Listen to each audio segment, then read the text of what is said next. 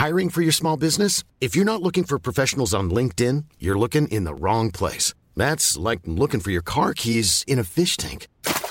LinkedIn helps you hire professionals you can't find anywhere else, even those who aren't actively searching for a new job but might be open to the perfect role. In a given month, over 70% of LinkedIn users don't even visit other leading job sites. So start looking in the right place. With LinkedIn, you can hire professionals like a professional. Post your free job on linkedin.com slash people today. Hey, it's Ryan Reynolds, and I'm here with Keith, co-star of my upcoming film, If, only in theaters May 17th. Do you want to tell people the big news? All right, I'll do it. Sign up now and you'll get unlimited for $15 a month in six months of Paramount Plus Essential Plan on us. Mintmobile.com slash switch. Upfront payment of $45 equivalent to $15 per month. Unlimited over 40 gigabytes per month. Face lower speeds. Videos at 480p. Active Mint customers by 531.24 get six months of Paramount Plus Essential Plan. Auto renews after six months. Offer ends May 31st, 2024. Separate Paramount Plus registration required. Terms and conditions apply if rated PG.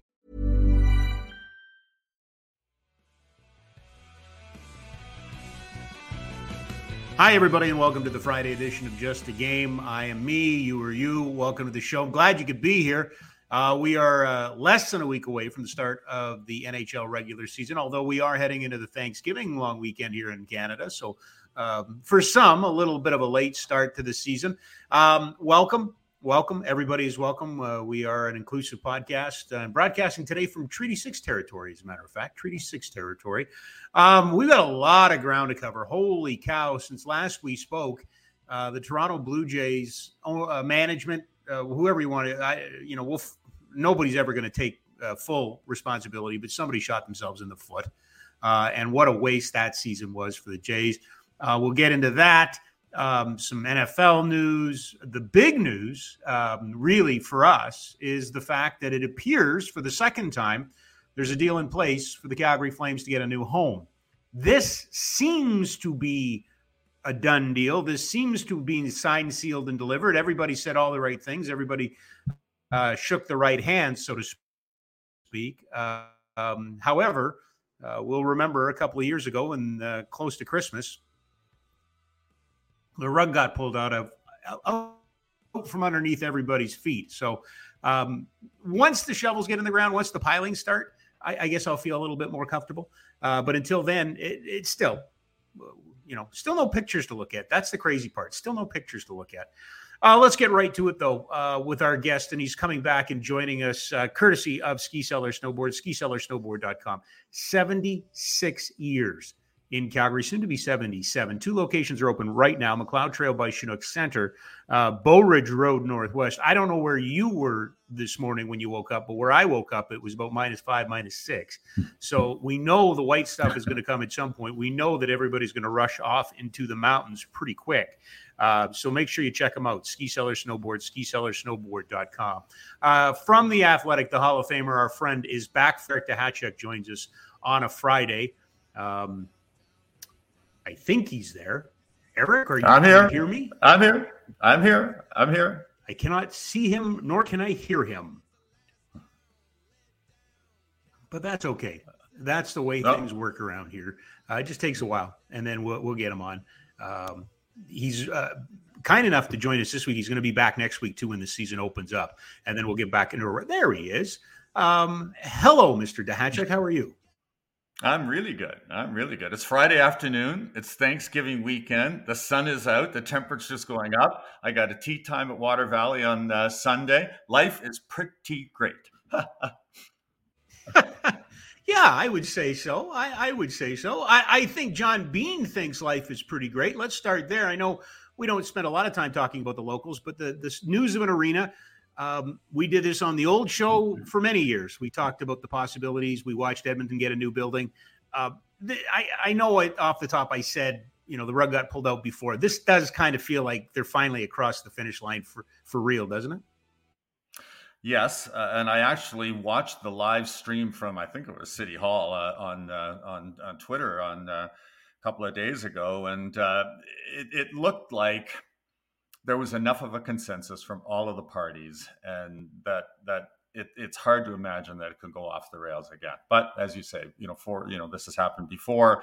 Until there's shovels in the ground, I don't think that uh, that anybody is going to be happy. Actually, I don't think until there's a ribbon cutting ceremony that some people are going to be happy because it's going to take forever, and there are so many steps along the way. So this is this is the beginning of the beginning, and uh, you know what they're talking about 2026, 2027 at the earliest you know, the, when does when does anything get built on time anymore? It just seems like uh, uh, like there are delays and delays and delays. So we'll see, we'll see. But I do think that in terms of of you know, there's two issues there. One is that you know how that will affect uh, the city of Calgary uh, and the fan base of the Calgary Flames, and then how the hockey team operates, because so much of what we heard. Uh, in the past six or nine months, focused on you know people do they want to be here? Do they not want to be here? The subject of, of an old antiquated arena kept coming up. You'd think okay it's your workplace. It shouldn't matter that much. But clearly it does. And clearly when you're trying to attract free agents to your team and, and to try to make your team and your city a destination things like you know a brand new state of the art building matter a lot. I mean i i was covering the team when the Saddledome was a state of the art facility. And uh, and and you know you know people would come here and they, they would marvel at it at, at the innovation at the design at the amenities that they had here that that they you know that weren't available anywhere else. So um, you know that that was 83 a long time ago. But but let's keep our fingers crossed that uh, that this thing goes forward and that it's a good deal for everyone you know the one thing about it is that you know, I, I, have a you know large circle of friends here, and, and not everybody is a hockey fan. And and when we discuss this project, they want there to be something in it for people that that aren't concerned about you know 41 home games annually for, for the Calgary Flames. Will this help create a renewal of, of that part of town? Will it be good for for the city you know going forward 10 years 15 years 20 years will it create this vital downtown area that um, you know that that's part of the, the theory behind uh, behind pouring all of this uh, these resources into it? So we'll see. We'll, we'll see. We'll keep our fingers crossed. Yeah. Well and for me uh, you know i'm still blown away absolutely blown away that we don't have pictures to look at. I don't know how um, you're selling anybody on a dream. I don't know how you're selling to, to me i know we've got you know city blocks to look at. But there's no vision for this. There's no like, give me some of the sizzle, sell me some of the sizzle, and and there should be some new technologies, Eric. I mean, we look at what's going on in Vegas. There should be some new technologies that this building will have.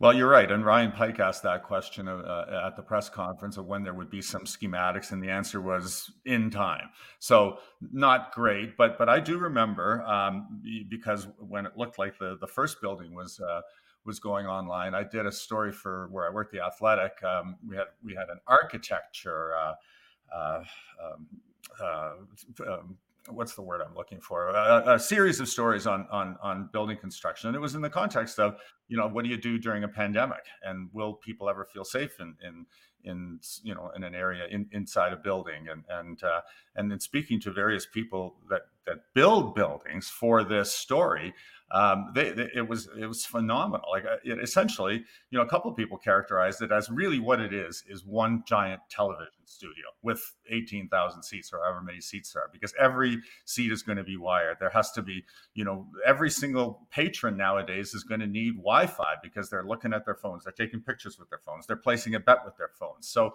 when you think about the things that were important in '83 uh, compared to the things that are important now, it, it's it's a night and day difference. Um, so yeah, and and the, the beauty of of being you know the latest and, and the greatest is that you can take advantage of all of the the latest technologies. So we'll see, you know, what streaming does for for broadcasting in the next you know five to ten years, and how television rights deals will change, and and and how many people will need to be in the building at any given time to broadcast games, to to do the radio broadcast, to to write stories for websites, and if there are any newspapers left uh, by then. Um, so yeah, it. Uh, um, I don't have the specifics of any of those things in mind, but you can certainly find it uh, on our website if you if you do a search and you're a subscriber, because it, it was a fascinating uh, project, and it wasn't just uh, indoor buildings; it was outdoor buildings, and um, and you know the technologies are uh, in terms of concrete and and uh, and soundproofing, um, washrooms. I, I, mean, everything. They're thinking of everything these days. Uh, uh you know, a, a, an area for for people who have uh, dogs and and, uh, and. and, need to have a, a, rest area for dogs. I mean, it, it's incredible what they're thinking about in terms of new buildings right now.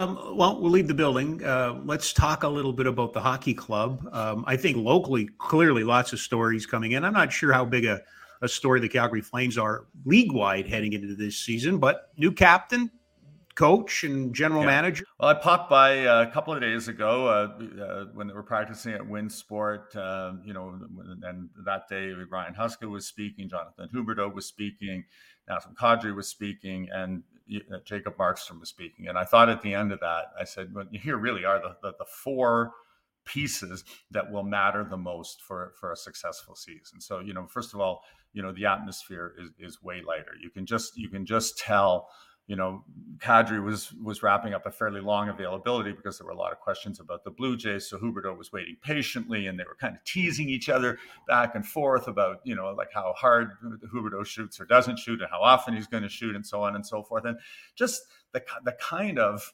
of banter that you're supposed to get from any hockey team. I mean, you you play in your beer league team. When I used to play, when your kids used to play. I mean, part of uh, the joy of playing the sport is is the back and forth and and and just and that seemed to be missing last year. That just didn't. It seemed like a very serious business, and so so right away that seemed like a positive sign.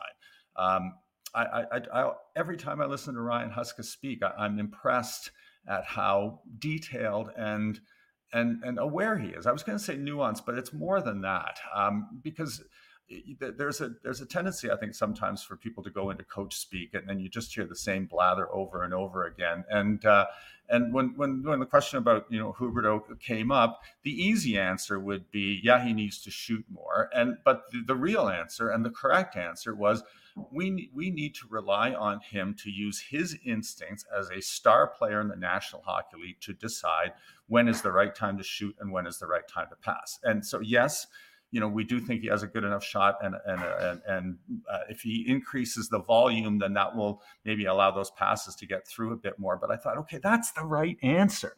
You know, you have to trust his instincts. You can coach him, you can you can uh, you can give him some feedback and, and input. But if you the minute you start telling him to do something that goes against his natural his grain, then then then he's he's not going to have a, a successful season. You know, I, I think about you know, I watch the NFL because I've got Justin Fields in my fantasy team, and and you know, look at the change in him in, in two, from the first uh, two weeks to to the third and the fourth week, when when basically the only difference was just play freer, right? Just play freer, and that that's that's so critical in, in every professional sport. So, um, and you know, and, and then you know, Kadri just seems like a like somebody who's going to come back and and and a much more impactful player uh, than he was uh, uh, a year ago. I mean, it, it, wasn't that long ago that he was that X factor on a Stanley Cup championship team in, in, Colorado, and when he wasn't there last year.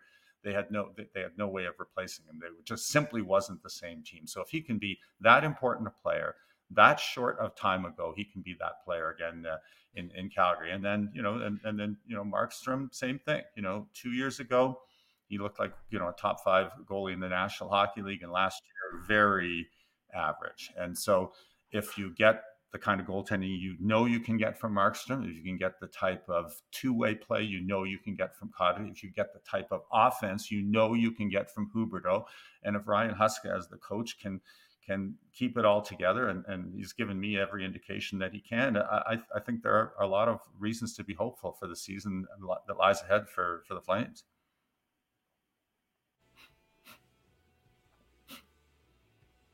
Well, today is Friday. That means your notebook comes out at the Athletic. Um, so we may as well follow the path of the former general manager to his new home. Um, you made a bold prediction today. Um, I was going to ask you about two, um, you know, uh, challengers or, or, or, picks or favorites. Uh, but let's talk about the Toronto Maple Leafs. Um, what's caught your eye?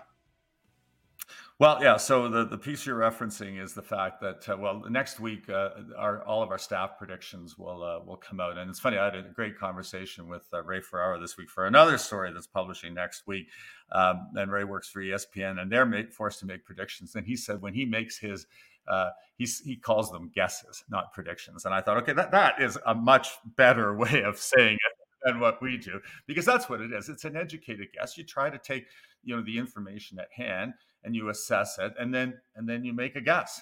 And then you know sometimes you're right and most of the time you're wrong. But um, but i was sitting there you know after the assignment came and you know looking at the teams and just collecting your thoughts in your head. And it's like you know i think this could be toronto's year. And and the more i thought about it the more i thought you know i'm going to try to make the case for why this is Toronto's year. And and partly it's a it's a roster construction thing, and partly it's it, it is it is the fact that that nothing operates in a vacuum in, in the National Hockey League. So if we start at that point, the best division in hockey, in my opinion, is the Atlantic Division. And right now, I think the best team in the best division in hockey is Toronto. And that's because last year they were the second best team, and the team that finished ahead of them, the Boston Bruins, I think has taken a step back. This is not rocket science. I mean, there, there is no Patrice Bergeron there. There is no David Krejci there. They weren't able to go into the market because of cap constraints and, and find someone that could fill in as a true number one and a true number two. So they are cobbling together a center ice core from among Pavel Zacha had a great year last year. Charlie Coyle, serviceable NHLer, you know, young kid. Poitras don't know a thing about him. Um, that that is not the same. That is not the same. And and the reality is, even if they had returned the same team, you know 65 wins like Boston had last year that that just isn't doable again I, I don't think. So you know then you go through the the uh, improving teams. Yes Detroit is better. Yes Ottawa is better. Yes Buffalo is better. Well the long history of the National Hockey League is better is one thing but the first step is making the playoffs and then rarely does a team make the playoffs and then surge all the way through the playoffs. It can happen but mostly you climb the ladder one rung at a time and those teams are still you know in the bottom third of that ladder. So i don't think they're ready to win. Montreal they're the last place team. They're on the way but a long way off. And and tampa is starting without their you know their vezina trophy caliber goaltender they're all a year older you know they've they've done a great job of of keeping that nucleus together to compete for as long as they possibly can by sacrificing a lot of futures to you know to to get the pieces to support the core group. Um, but but they're they look like they're hovering um, and and I think that uh, that's the best you can say about them. And then you know Florida's a wild card too. And I you know they barely made the playoffs last year. And if Bobrovsky doesn't play the way he did in the playoffs, they're probably not in the finals. So the net of all of that is that Toronto is the best team. Does the best team always win? No, but but I think they have a legitimate chance. And then then you look at the roster construction. Okay, I get it. There's a there seems to be a big hole on defense. Um, they the only consequential move they did was bringing in one of the worst defensemen in the National Hockey League last year, John Klingberg. Why did they do that? Well, the reason is they got very little offense from defense last year you know, they had Morgan Rielly, who had like, I think 41 points, and, and, and Mark Giordano had 24. I think Rasmus Sandin was third if you count the 52 games he played there before he got traded to Washington. But it, it's thin. They, they do not have a, a, a, modern style defense. They don't have a Cale Makar. They don't have a, a Devon Toews. They don't have an, an Adam Fox. They, they don't have a Quinn Hughes. So, you know, you know, and they're not; those guys aren't available. So the thing about Klingberg, yeah, he was not very good defensively last year, and he didn't really even have that great an offensive year. But it wasn't that long ago that this guy was an important player on Dallas, and I just remember the way he played against Calgary in the bubble. He was a really good player. And you know who else would remember how he played in the bubble? Brad Treliving, because that was against Calgary, the team he was running at the time. So it's a it's a it's an inexpensive gamble to bring in a guy that gives you a piece. Uh, and, and helps you in an area where you're you're weak. And the reality is, you know, the team that goes on the ice on October 10th or 11th or whenever their first game is is not necessarily the team that you'll have in place on March the 3rd or 5th or 7th or whenever the trade deadline is. You can tweak and and move people around. But I you know I think the moves up front to get grittier. You know Bertuzzi's going to help. Domi's going to help. Their their top 12 is better today I think than than a year ago. Their goaltending is pretty much the same. It was it was good enough last year. I mean Samsonov did beat Vasilevskiy in, in the first round. Adin Hill won a Stanley Cup last year. Darcy Kuemper won a Stanley Cup the year before. I don't think you need the second coming of George Vezina anymore to necessarily uh, in goal to necessarily win. So I think I think they they could easily be in the final four. And once you're in the final four, you know who knows? It, it can go any way. It, you know who's hurt, who isn't, who's who's playing well, who's you know out of gas. You know, there's so many variables in, in the league. But I do think you know, like it's so easy to to just say oh, Toronto won't win because they never win. Uh, uh that's you know that that to me is a bit specious. I, I just think that you have to analyze where they're at. Uh, uh, they have a good team, and, and things that make them good are still there. They still have Auston Matthews. They still have Mitch Marner. They still have Nylander. They still have Tavares. Those guys are good hockey players. In the case of Matthews, he's a sensational hockey player. So, so we'll see. I mean, I, I'm probably wrong but but I do think that there is a strong case to be made that this could be their year. Yeah, I, and the reason I wanted to ask you, and you you by writing this, it just works out perfectly because I was a little taken aback this week when I read, um, you know, friends of ours up in in Edmonton referring to the local team there as the Stanley Cup favorite, and I'm like, I, I thought that's a little presumptuous. But as I did a little dig- digging, there seems to be a general consensus that Edmonton in the West, Carolina in the East. Is that, you know, your pick aside? Do you see those two teams as, as potential favorites? Mm-hmm. Yeah, yeah, absolutely. Well, I, I, think you can make the case in the West for about four teams. You know, uh, I mean, one of the things that that I'm working about uh, working on right now is you know uh, assessing where Vegas is at and and which Vegas essentially we're going to see this year. The one that won the Stanley Cup last year, or the one that missed the playoffs two years ago. It's it's it's crazy. Uh, but they have they have a really good team and they have a big team and a strong team. And so I think you have to think that Vegas is in the mix. You have to think that Edmonton's in the mix. Um, you know they they they were a little unlucky not to beat Vegas uh, in the playoffs last year. Their goaltending faltered at, at a point where where it, it, they needed a, a, little bit more st- stalwart net minding, and, and, in fact, it was Vegas that got it when Adin Hill came in for Laurent Brossoit. Brossoit got hurt, so um, it, you know, such a you know, I don't have to tell you as a goaltender how. Yes, all right. uh, how how you know it, it can it, you know it can turn on a dime at, at that position. So if, if you look again at what they've done, I, I think you know it, you know it's it's weird factors like is, is Mattias Ekholm really going to be healthy or is this hip been bothering him in training camp going to linger? And if it is going to linger, then they're not strong enough on defense either because you know Nurse is fine and, and Bouchard is getting better and and Kulak and Ceci if they're a third pair, that's one of the better third pairs in the league. But but they're you know that second pair is is a little bit up in the air right now. Connor Brown's going to help if he comes back from that knee injury.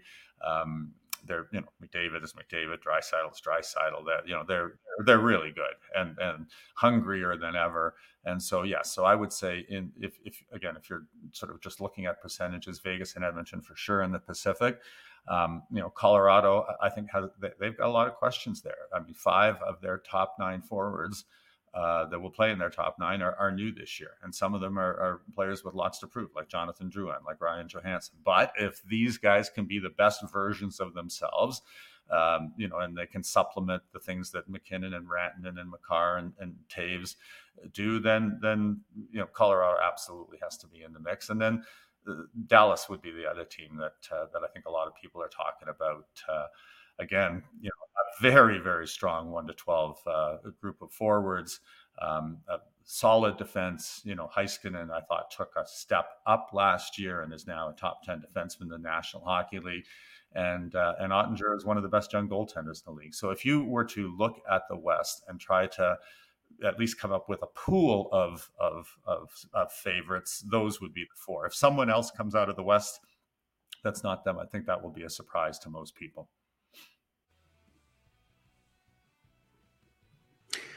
Carolina is, is interesting to me as we drift over to the East uh, um, because it, it, they still have to prove. But boy, they the, the last couple of years they they're almost bulletproof. The decisions that Don Waddell and Rod Brind'Amour make, they just seem to push the right buttons. Yeah, uh, and, and, you know, to me, Carolina, you know, the the first issue is is the health of goaltenders because Freddie Andersen seems to get hurt every year, and Antti Rantanen seems to get hurt every year. And they have a good young Russian in the minors, Kochetkov, who uh, signed to a one year one way contract for four years. He potentially could be the starter at, at some point this year and maybe by the time the playoffs roll around. So I think that they feel that they have enough insurance at that position to be fine, especially in the context of, of the system that they play there.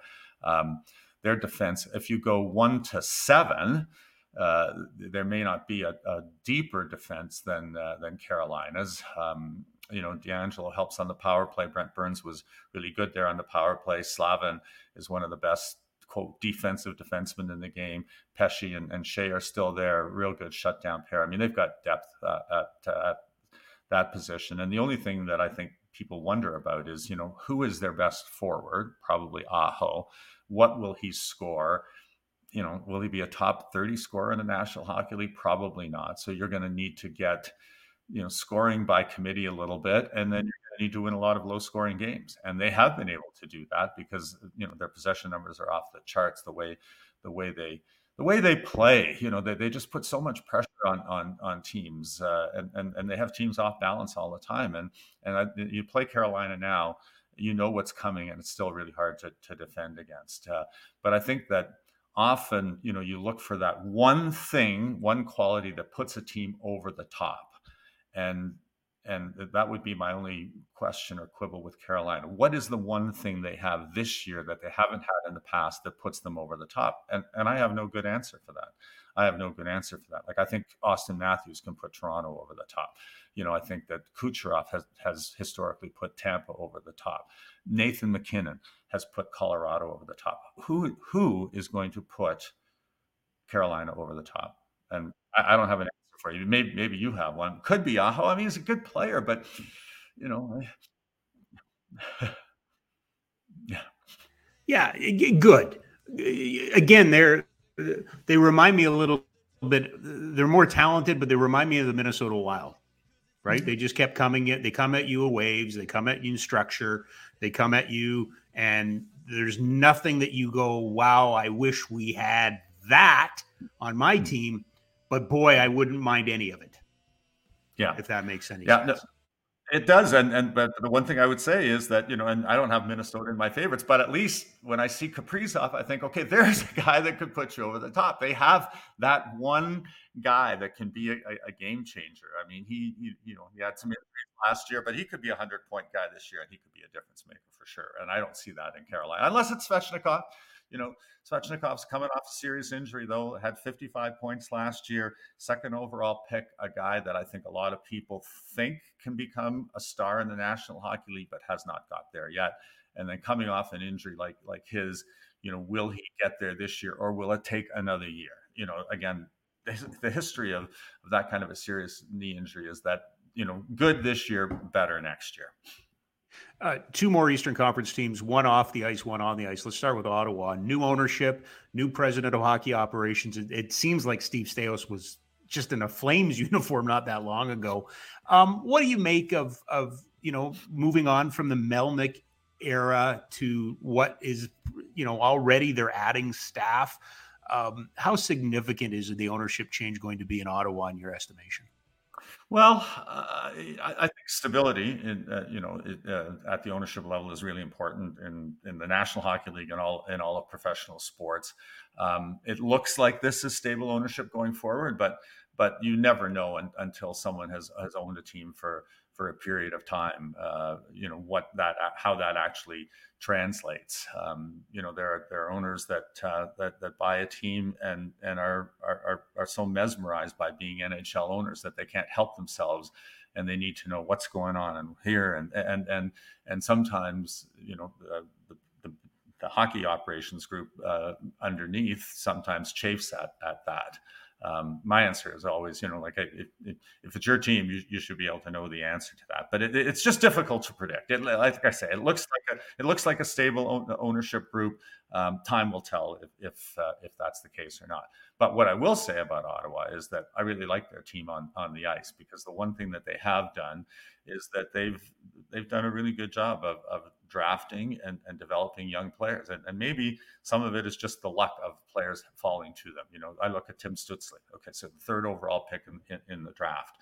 Um, the two players that went before him have had zero impact at the NHL level. You know, they may still be really good, you know, Lafreniere and, and, and Byfield, but you know it's getting it's time for these guys to take the next step and and anything you saw from them last year and probably so far in training camp is that they're not ready yet. And then you know Stutzle looks like a star in the league and a star at a position uh, you know this is was an interesting debate right? So I think LA probably took Byfield because they were thinking okay you know big strong guy Kopitar's getting older. By the time he's ready to step in and be a number one or at least a number two center that will you know coincide with probably the last years of Anze Kopitar. Well, now he's playing the wing with Kopitar because you know center is a really difficult and challenging position to play. Whereas Stutzle, you know, was seen as someone. Well, he'll probably end up having to play the wing, and now he's he's a center, and I think he's pushed Josh Norris down the depth chart to number two. So it's fascinating how development turns out. You, there's drafting, and then there's developing. So uh, Brady Tkachuk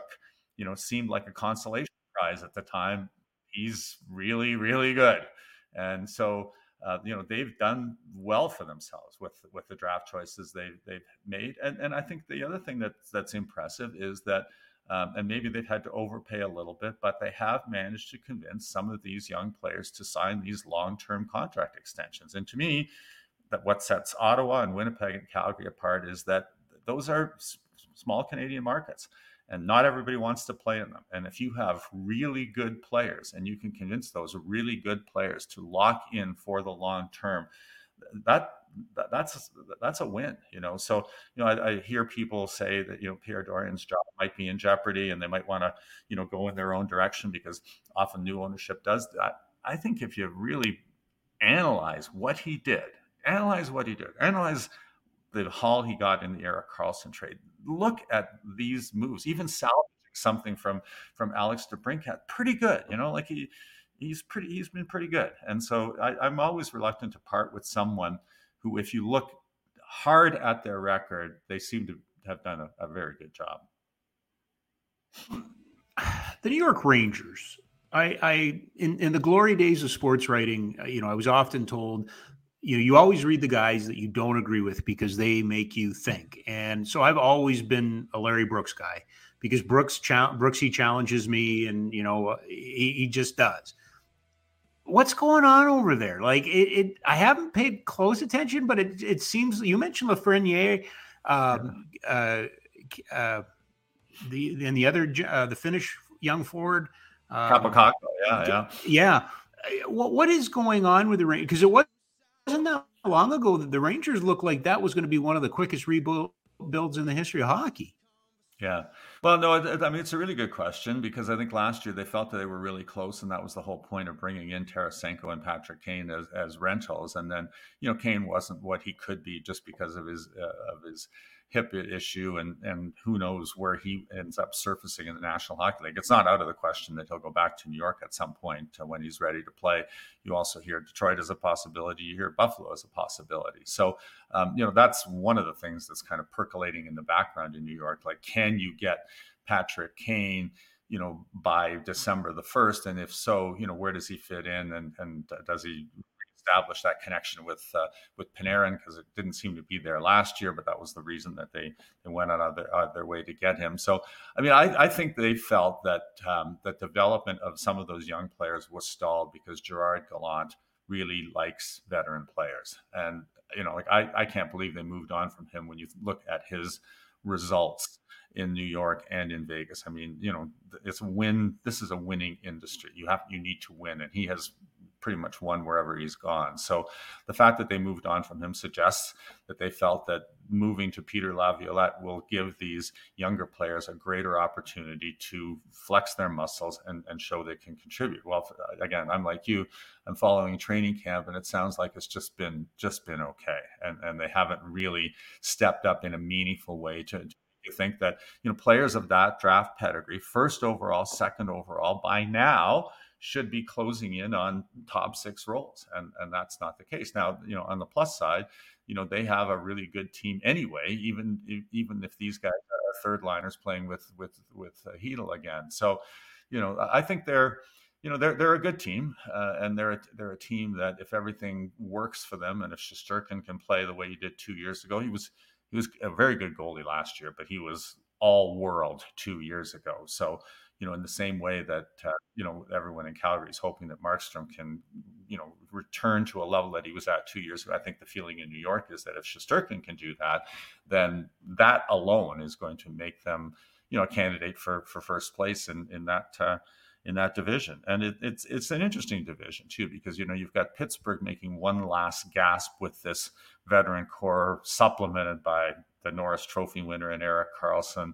Um, you know, I, I, like veteran players, and the older I get, the more I uh, think that you know people often look past um, people who are getting on in years uh, unfairly. and so, I, I, I, mean, there's a part of me that, that really wants to see one last hurrah of, of Pittsburgh. But let's face it, you know, New Jersey is an up and coming team, made huge strides last year. Can they hang on to that? Don't know. You know, like I'm not sure about their goaltending. They're going to try and integrate a couple of really blue chip young defensemen uh, in the lineup, but they took two experienced NHL defensemen out of the lineup to make room for them. Maybe they go back a half a step. Not sure. Um, Rangers again, they'll win quite a few more games than they lose. Enough to win the division. You know, to me, Carolina, New York, New Jersey, I think they're all going to be separated by a couple of points. And then I just don't know what to think of of Pittsburgh, but there is a part of me that thinks that they're going to be really good too. So. Um, so, you know, we'll see how how it all plays out. The one team that everyone seems to completely be looking past is Washington. Yeah, yeah. So again, I, I look at their team and it's not bad. You know, like it's not bad. I mean, Darcy Kuemper, you know, was in the winner's circle fairly recently. Um, John Carlson's coming back from an injury. Tom Wilson's coming back from an injury. Kuznetsov is coming back from an injury. Backstrom played half a year last year, probably going to be a lot better this year than he was coming back from from that injury.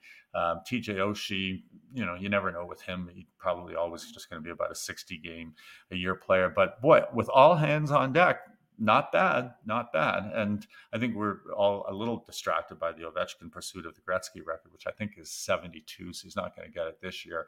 Um, but that'll be percolating and hovering in the background. And uh, um, but I think they're capable of winning winning some games, and you know they've got a, a, a young coach in there that might you know bring some new ideas to the mix and revitalize some of these players that have been there for a while and may where it may have gotten a little bit stale. So uh, so they're a they're one of those sort of five X factor kind of teams that are, you know, sort of what we like to call the mushy middle, and it could go either way. You know, if, if the injury prone players all get hurt again, and if the younger players in, the, in their system don't step up, and if the goaltending is average, then you know they're probably sixth in a in an average division. But um, but there's a possible upside there as well.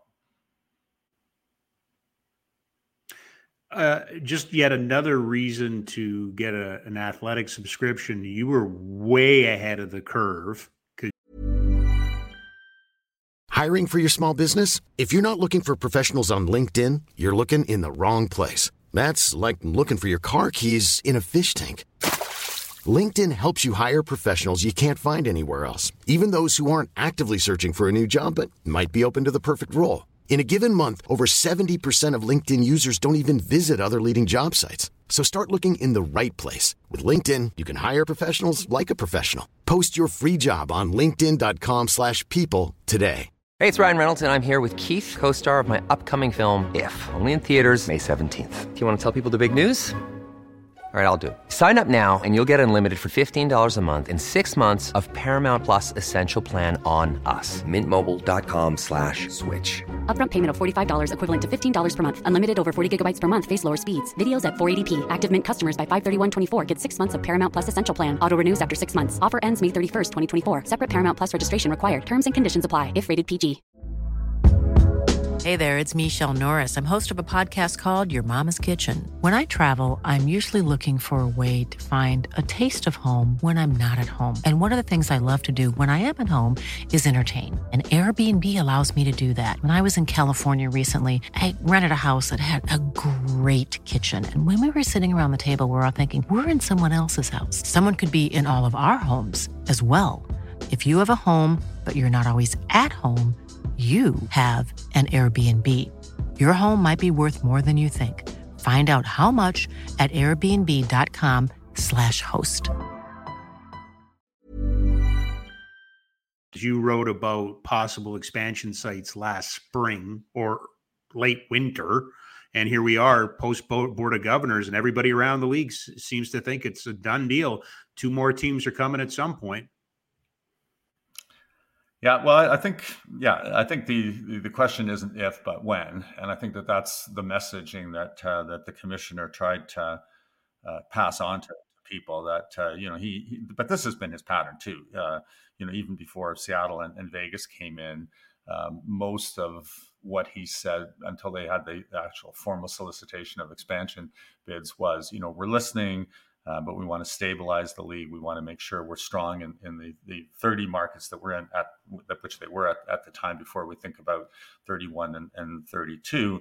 And so the messaging this week was um, our, our franchises are all stable. You know, there are still questions about Arizona, but they're hopeful that something works out there. And, uh, and if they do in the next 12 months get a positive answer about the building, probably that franchise is going to survive in, in, in, that market. And then they can look at all of the other areas and cities that are interested in an NHL team. Um, Salt Lake City apparently is is right there. Uh, that's not a name that you heard very much of until the last 12 to 18 months. Houston, of course, as a natural rival to, to Dallas. Uh, the one that has a lot of people scratching their heads is does Atlanta get a team for the third time?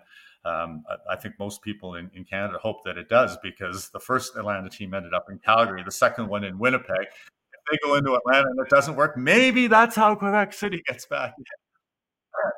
But but you know, to Bill Daly's credit, because he's the one that generally fields the questions, uh, the deputy commissioner of the National Hockey League, you know, he basically is saying, you know, in every interview when it comes to Atlanta, that the market there has has changed completely.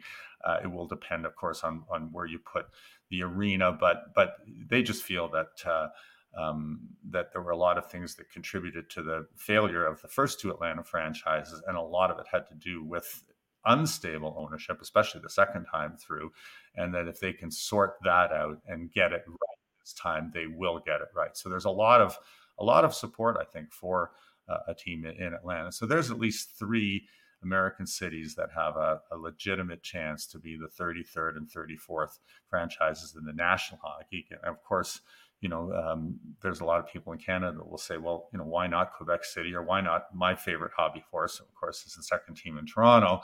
And, you know, I think that's just not something the commissioner wants to do at this stage of the game, even though he works for the owners. Uh, his voice is the most powerful in hockey. And he doesn't see the advantage of having a second team in Toronto, and he thinks Quebec City is is too small. Now, whether he would come right out and say it as as brashly as that, probably not, but but that that's the reality that they feel that uh, that it would be a very difficult city to to to not draw heavily on revenue sharing for the duration of its of its time in the NHL, even if even if it did sell out and, and even if it does have a passionate fan base. So but yeah, it'll be interesting to see where uh, where that goes and and what the time frame will be. I don't think it's uh, like I don't think it's just on it's on the horizon, Rob. I think it's still two three years down the road. I think they I think there's yeah, I, I, think there's a few things they need to sort out. Like slowly but surely, the American television pictures is sorting out. That that's kind of been, I think, probably if you think about the workload on on Gary Bettman's desk at any given time. It changes all the time. But I mm-hmm. think in the last six to twelve months, it's sorting out how the regional sports networks are gonna are going to uh, operate this year, and and and how. Uh, what used to be a you know a fairly robust source of revenue is now catch as catch can, and some teams have stronger packages than others, and you know and every week you you know somebody signs a new contract, but you don't know what the dollar figure is worth, and, and you don't know, um, you know, how effective that's going to be, and how many eyeballs will tune in to, to watch those games. So this is something that I think they really need to sort out in the next couple or three years. And if once they solve that, or, or at least you know get a get a, a, stronger sense of how much revenue that's going to generate for the the larger business of hockey, it's at that point that they might turn and look at expansion again. So. So, two questions have come out of that. The first one, because you brought up uh, television uh, and the RSNs. Interesting that uh, the Arizona Coyotes are going to have one week to come up with a over-the-air uh, production crew for a, a, local television station. Eric, for so many years, that was the defense in the argument for the NHL. We need to be in these big television markets. Does that even matter anymore? Because that was Houston, right? What number five or yep. seven? Yeah, yeah, and, and a metropolitan area, just in terms of population. Well, it does. Yeah, it does. I mean, I, I do think that you know they're not going. There's no um, hockey equivalent of, of Green Bay that that is going to get a, a an expansion franchise in, in, in, the National Hockey League. I, you know, I, the one I, you know when when you think about you know listening to Gary Bettman from the time he took over until now, how many times have you heard him use the word footprint? Right, footprint. The idea that you know why why are we going into Seattle? Well, we need to, a presence in, in the Pacific Northwest you know why are we going in, into to Vegas? We need we need a presence in, in that part of the country. Why are we still in Phoenix? Because that market is is really important in the grand scheme of things in the United States. So I don't think that has changed at all, um, and and I don't think it will change. I think that he believes that. Um, I, th- I, think he believes that he still has to have uh, every geographic part of the country covered to be a truly national or North American sports league. Now, you know, I, I think there are um, people who know more about television than I do who will tell you that, you know, that another thing that used to be a big dream of, of the National Hockey League was having like a real important presence on on, on over the air television in the states. So the abc contracts and the nbc and so on and so forth. And just and just because of the way television has become uh, more diversified and and, uh, and and more scattered um, it's less important now. But I, they still want to you know have you know, and, you know Stanley Cup playoff games on ABC and and and and a little bit of a presence on a on a national um, over the air network. Um, but you know 30 years ago that was considered the you know the uh, the cash cow that would that would transform the finances in the National Hockey League, and that's not the case anymore. So, um, so, but you know, we'll, we'll see how how it all plays out. I mean, I, I, you know, I watch games when I'm in Canada. I watch games when I'm in the states. I'm probably like like a lot of people. You know, where where am I looking for the games, and how come I can't find it here? Actually, I think you know it's better in Canada than it is in the, in the U.S you know here at least you can still get the center ice package and and uh, you know you can if if I can't find the game on either TSN or Sportsnet, I go up uh, up the dial and, and I can find it on my center ice package. In the states, when I'm down there searching, I don't know half the time I'm on Hulu, and then I'm on. You know, last year I was on Bally, and and then you've got you know the you know the, the various lo- local affiliates in, in California. It, it's it, it's all over the map. It sometimes takes you five to ten minutes to figure out where the game is tonight, which I don't think is a good thing for the National Hockey League at all. All right, uh, one more on this. Fact check me on a couple of things. One, um, couple years from now, possibly uh, three billion dollars worth of expansion money for two teams, of which the owners get all of it five years from now is my prediction. And yes, under the current collective bargaining agreement, uh, expansion fees are not part of hockey related revenues, and therefore the players don't uh, share in it. Now, I I'm guessing that uh, you know when they next go back into the uh, the CBA, that might be something that uh, that the players want to talk about. But for now, um, no, it's not part of HRR. So uh, so that those dollars accrue to to the teams themselves. Now, again, if the commissioner was in that box beside me, what he would say is, but then, Rob, if we add a 33rd and a 34th team, that means we divide the pie into 134th shares rather than 132nd. So it's not the bonanza that you think it is. And we would just sort of nod our head and then move on.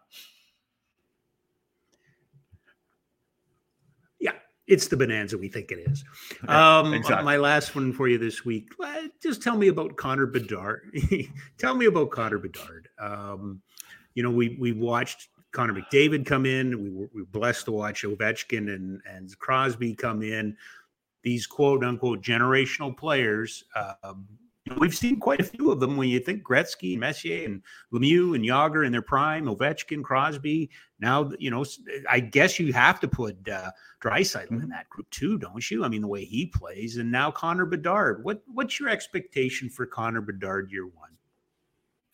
Well, it's a great question because, uh, and I, I don't think you can put Draisaitl in that category because although he's that player now, he wasn't that player in the beginning. I mean, he, you know, I was talking, I was, yeah, I was talking to my friend Jim Matheson the other day, and he reminded me that you know in his second year, Draisaitl spent the first six games of the season in the minors. There, there was there was a, a, much harder transition for him than there was for Connor McDavid, who was lights out great from from the minute that he got into the league. But when you think about, I would say, if you think about McDavid, if you think about Matthews, and you think about Bedard right now, what is the commonality there? Even though they have different games, it's confidence.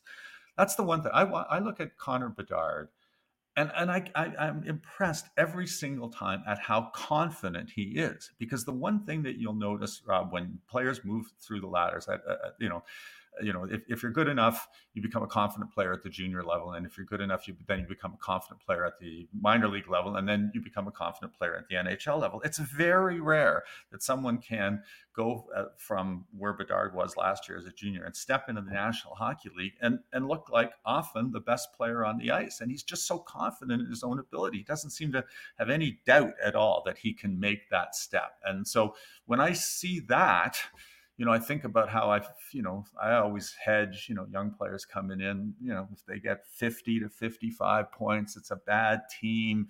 Um, you know, you got to learn the life.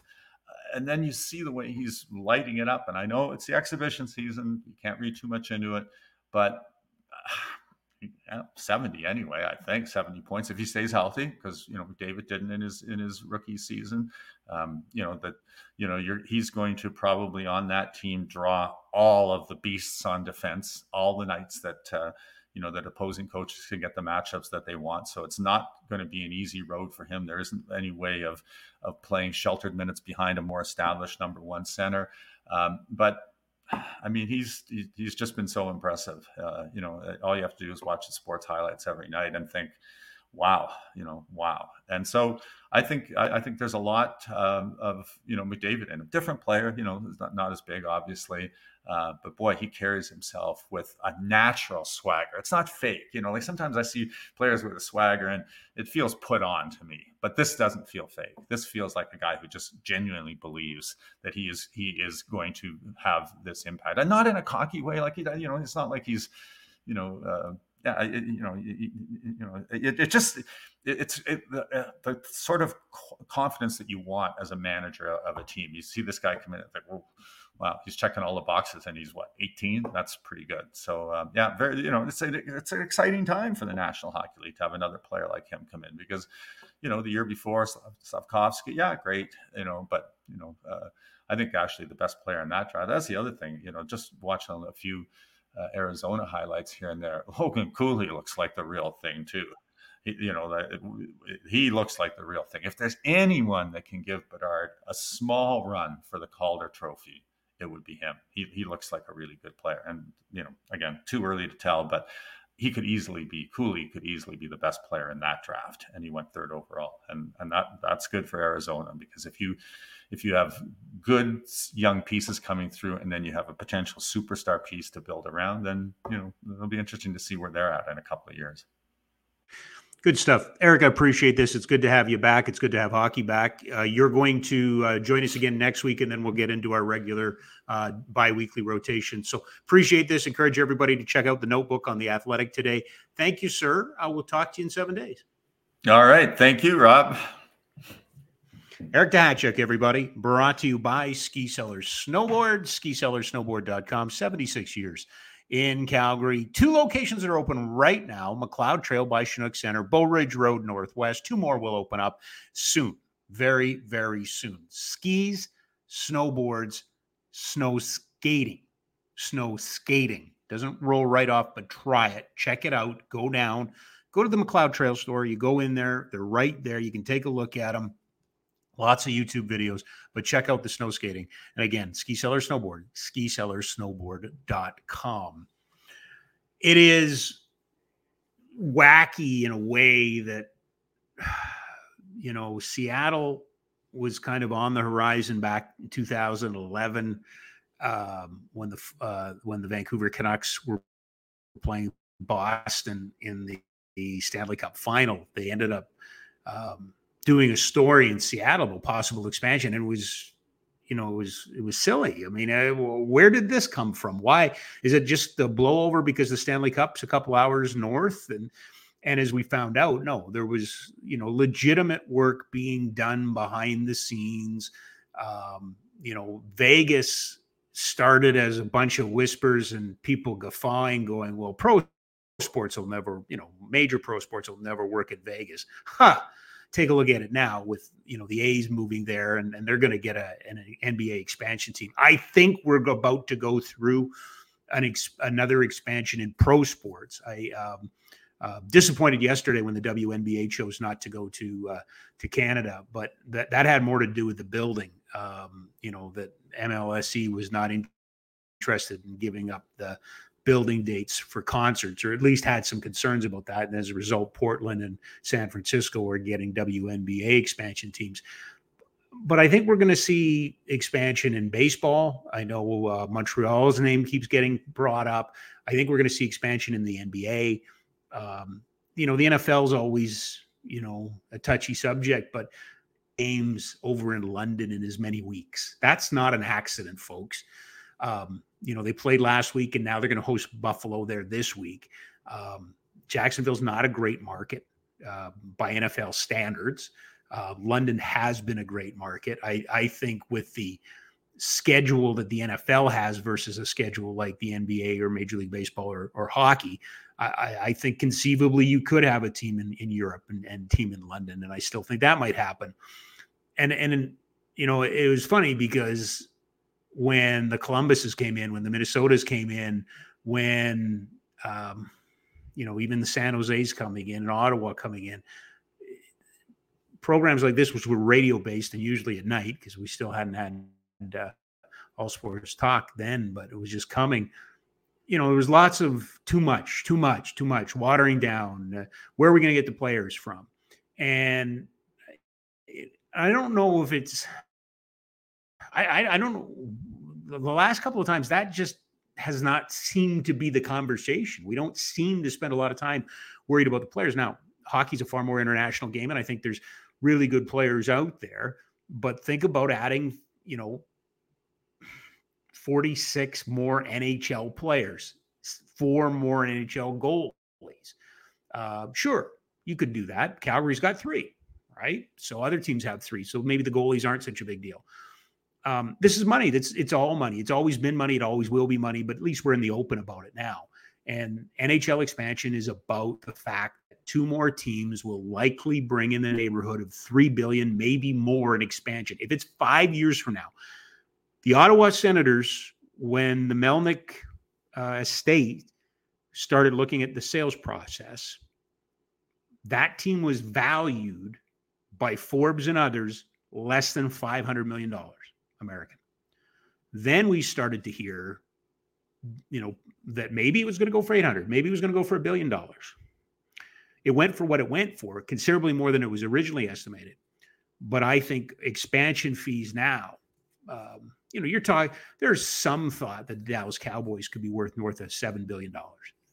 You know, the New York Rangers, the Toronto Maple Leafs easily are over worth over $2 billion.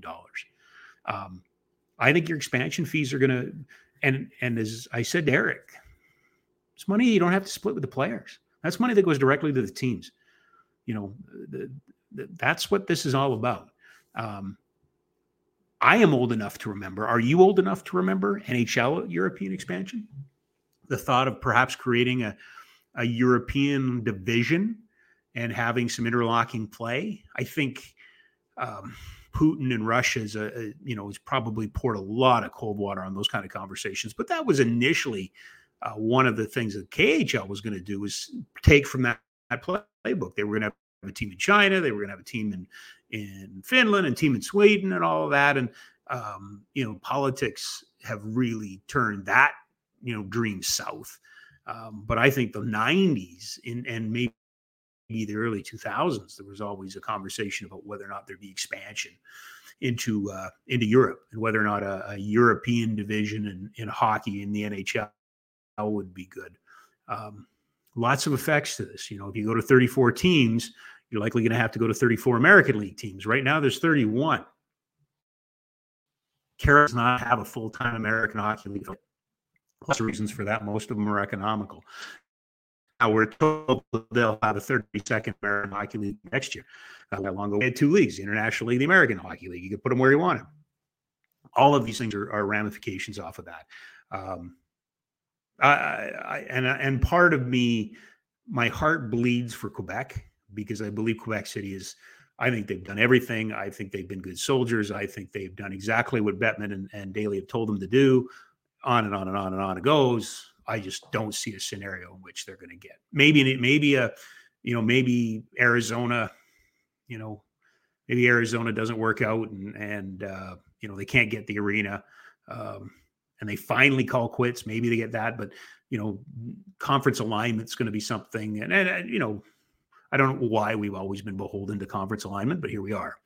Anyway, uh, let's move on to the Calgary Flames, shall we? It was announced yesterday uh, at City Hall, and uh, the province was involved. The province living up to their end of the bargain prior to the election, uh, committed funds to um, some of the work that needs to be done uh, to build an arena um, downtown. I guess it's going to be called the Rivers Project. Um, it's you can go online now. Um, I said this to Eric. I, I my biggest complaint in all of it. Well, two big complaints. Yeah, yeah, yeah. I know, I know there's always something, right? You're never happy. I'm ecstatic that they're finally moving on. Um, I have almost covered this story for 20 years.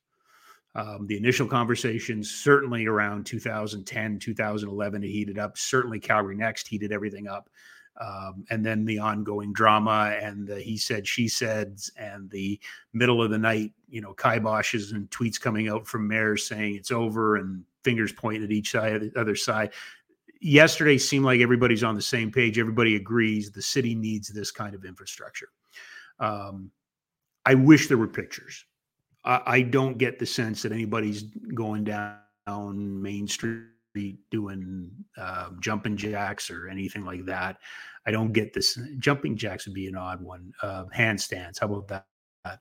Um, you know, it seems like the concert highway to Edmonton has flattened a little bit. I don't. I think next year with Metallica playing in in the in uh, in the Commonwealth Stadium, I think you know we're going to have those conversations again about Edmonton getting you know bigger and better concerts in Calgary. Certainly, the roof the roofs at the dome does not hold what is being currently used mostly in concerts and with. Uh, oh boy, now I'm getting really getting it deep. But with Spotify and Apple Music and, and digital, uh, concerts have really become the thing and and the prices are ridiculous and through the roof and everybody's doing them and and you know you want to be a destination the new arena will allow for that um, I'd love to see some pictures. I'd love somebody to tell me about the technology. I'd love, I'd love CSEC to lead in this particular scenario. Excited about what's coming. Show you something something that makes you go, "That's cool. I want. I can't wait to step inside of that." And I'm I'm all I'm doing is going on record like I have a voice in all of this. But the community rink, I, I found it. Let's deal with that. I thought that was really interesting yesterday. That a lot of the messaging from the city and the province led with the community rink. It's going to be it'll it'll provide Calgary's first downtown community rink. Well, that's cool, but it's a billion two project and and a community rink is not much of it. Um, it's important, trust me, as a as a, a sports guy, as a minor hockey guy, I, I want to see it.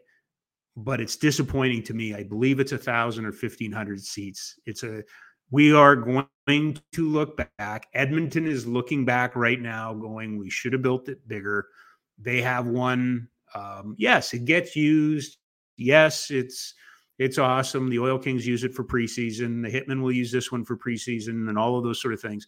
This city, this organization is going to rue the day they did not put a 5,000 seat practice facility arena there that would allow them to sell ice logos at the Western Hockey League level, that would allow them to put building advertising in at the NLL level, all of these sort of things.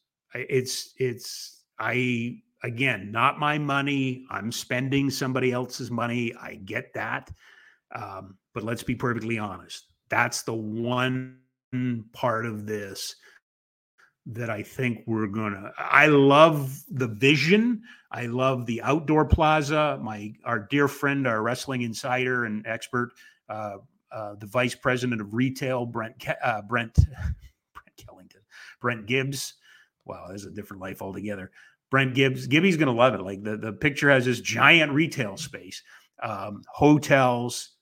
You know, it's it's going to you know in conjunction with what the BMO expansion has been. I, I think in five to ten years, this is a world class, awesome thing that's going to bring NHL All Star games. That's going to bring other events. Um, we need to be as gr- aggressive as Edmonton was about going out and getting events and putting events in the building. Uh, I, I just I think that's the, the future. I just wish that there was a way to build a much more significant secondary rink. I think the city needs it. I think the city could use it. I think it would make good business. I do. Clearly, they don't. And they're the ones that are doing this every day, and they're the ones that are going through the formulas and all those sort of things. But I think we are going to have that conversation when it's all said and done. We should have built a bigger practice facility, and and there's many reasons to do that. I I'm excited about the technology that can be in this building. If you look at what's going on um, down in uh, in Vegas with the Sphere, now I'm not suggesting for a second that this is going to have, you know, uh, be a big giant circle like the Sphere in Vegas and what they're doing there, but the, the screens and the technology and and all of these sort of things we're we're, we're going to go from pre dial-up internet to you know satellite wi-fi in 30 seconds with this building compared to what the dome is. The, the technology my, my, my friend jk jason kelly who works in ticketing for the flames uh, for CSEC. The tech, the things that they're going to be able to do are going to blow our minds, and that that's. I wish they'd share that with us. I wish they'd start. It seems like all we're dealing with are the dollars, and all we're dealing with are the players, uh, in terms of the different groups that are working and who trusts who and all of that. Anyway, I'm beating this thing to death. Uh, you know what? I'm just looking at it. I want to do this. I got a couple of hockey things I'll come back to. Uh, Flames in action tonight in Vegas. Uh, sorry, in Vancouver, taking on the Canucks. This will be it. Dustin Wolf was assigned. Um, we shouldn't be surprised if Dustin Wolf had pitched shutouts in all of his games and, and didn't allow a goal. There's a conversation, but he's the, the big key in all of this comes down to one thing and one thing only: waivers. He does not need to pass through waivers, so he goes down to the Wranglers and the Flames will start with Markstrom and Vladar. Uh, Matt Coronato seems to have made this team. We're looking at uh, different potential players on the fourth line. Uh, Schwindt's name is now in there. I think uh, Connor Zary got his crack up in Edmonton. Um, I, I think we're going to hear from Connor Zary in a while. Uh, we'll see. We'll see. It's going to work that way.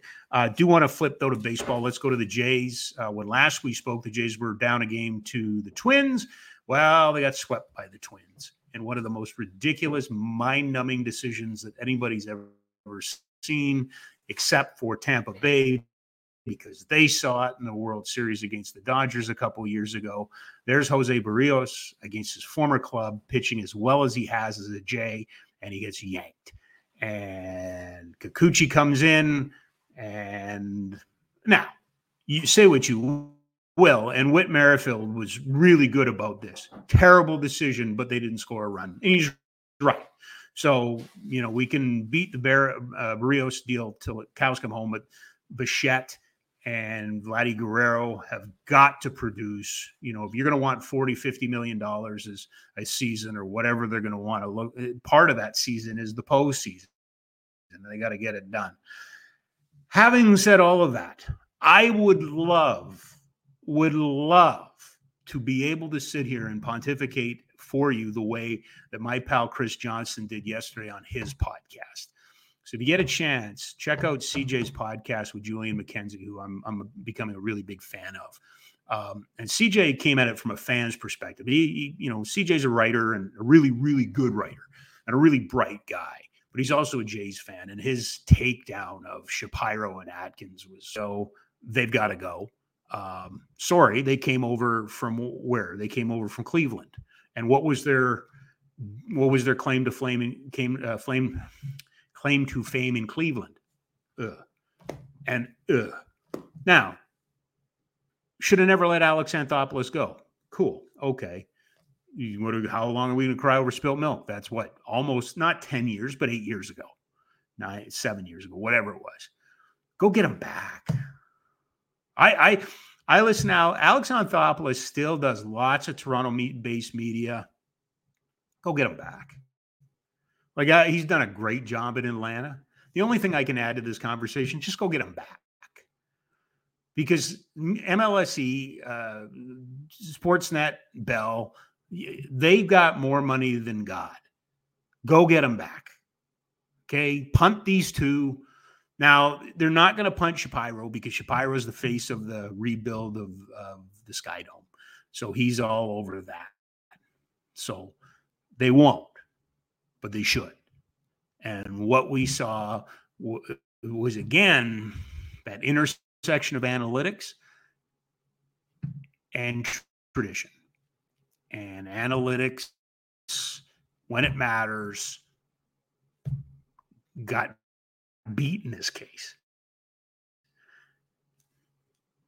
I don't know. Frustrating. Uh, God bless the Expos. That's all I will say. I this with Jack a couple of days ago. So I was a little caught off guard by how many people considered uh, the Taylor Swift Travis Kelce thing a work. Uh, the the league. Um, Travis Kelce's come out and said, "Hey, listen, this is getting a little ridiculous right now." So he's he's kind of had enough. But there was reports uh, circulating the NFL put some pressure on its television partners to. There you go. Uh, they're overdoing the situation a little bit, especially my situation. That's what Travis Kelce's saying. Um, but there was also some talk uh, on front office sports that the NFL may have gone to its television partners and said, "Boy, it'd be really good if you could promote uh, Taylor Swift's movies coming out." So this does have it's starting to feel like a made for TV promotion by the biggest league in the world, the NFL, or at least the biggest league in the in North America. So we'll watch that one with great interest. A um, couple of notes: uh, the uh, ca- uh, Cavalry will finish off the regular season at home at Atco Field, I believe, tomorrow. Uh, Tommy Wheeldon Jr., manager of the month for the second month in a row in the CPL. Of course, uh, they locked into the playoffs and locked in the regular t- season title about three weeks ago. And our pal Marco Carducci, goalkeeper of the month in September, and uh, was with Marco on uh, Monday. He spoke to hockey coaches, as a matter of fact, as part of coaching day and uh, Hockey Inspires coaching uh, 300 plus coaches at Mount Royal. Was awesome. And Marco was there. He was awesome. And Jody Carrington, too, by the way. If you ever get a chance to catch Jody Carrington, the single best uh, voice I've heard when it comes to um, trauma informed coaching and, and helping kids and, and parents navigate their way through some of this stuff. So there is that. Um, and I will finish with two things one Western Hockey League good news story and one Western Hockey League news bad story. Start with the bad one. Gosh, who saw this? Wenatchee firing Kevin Constantine yesterday after he was suspended indefinitely by the Western Hockey League. Um, a report was made uh, to a third party by a player, I believe, last week. Um, this this is again in 2007, the same guy was nailed with the biggest fine in Western Hockey League history. Um, it should not be surprised. It, it's it's again, um, we we got to do a better job here. We just have to do a better job of taking care of the players and old white guys and second chances, man. In sports, we're just getting way too many. And then the good news, though, and I love this, like this a lot. Vancouver Giants, tip of the hat to the Vancouver Giants. They're going to salute officials, uh, I believe, later this month. And they're now, I was thinking about this afterwards. Uh, once you see the jerseys, we'll get the jerseys up here in a second. It's going to get a little confusing out there. Uh, but they have become the first hockey team, at least that I'm aware of, that will honor uh, officials uh, by wearing jerseys inspired by said officials. So um, yeah, it's it's cool. I just asked that. There it is. There's the picture. I love it. Um, I was thinking though, eh, so that there wouldn't be any confusion, I kind of wish they would have worn the ones with red, like uh, in Slapshot. That would have been really cool. But anyway, I hope that the Giants and the Western Hockey League take this as an opportunity to uh, do more than just honor officials, but by promoting and helping their players um, lots of former junior players that are officials of the National Hockey League. It's a path to the NHL for guys. So make sure they do that. And of course, uh, we uh, I'm a spokesperson for Project Ref for Kids Sport. So, you know, obviously near and dear to my heart. Um, that will do it. No show on Monday uh, because of Thanksgiving. Next Wednesday, Carla McLeod will join us. Uh, and a week from today, Eric Duhatschek will come back uh, and join us again. Two weeks from today, really excited. Ken Dryden has a new book out, and Ken's going to join us. And I've had the opportunity to interview Ken before, and I always enjoy my converse. Challenging, they are challenging. He makes you think. He really does. Uh, but I always enjoy those conversations. So, with that said, that will do it. Thanks to Eric Duhatschek. Thanks to Oodle Noodle and the studio. And by the way, a third Oodle Noodle studio is on the way. And by uh, speaking of which, next Wednesday, the uh, Flames uh, have their home uh, have their season opener uh, you can join us. We will have a, a season opening party. Uh, Barnburners hosting it, so make sure you check that out. It's all over our social. And then Afterburner uh, comes back post game that night. So we'll have another season of Afterburner. Thanks to Eric from The Athletic. Thanks to RJ, our producer today. Have a great Thanksgiving, everybody, and we will see you next Wednesday.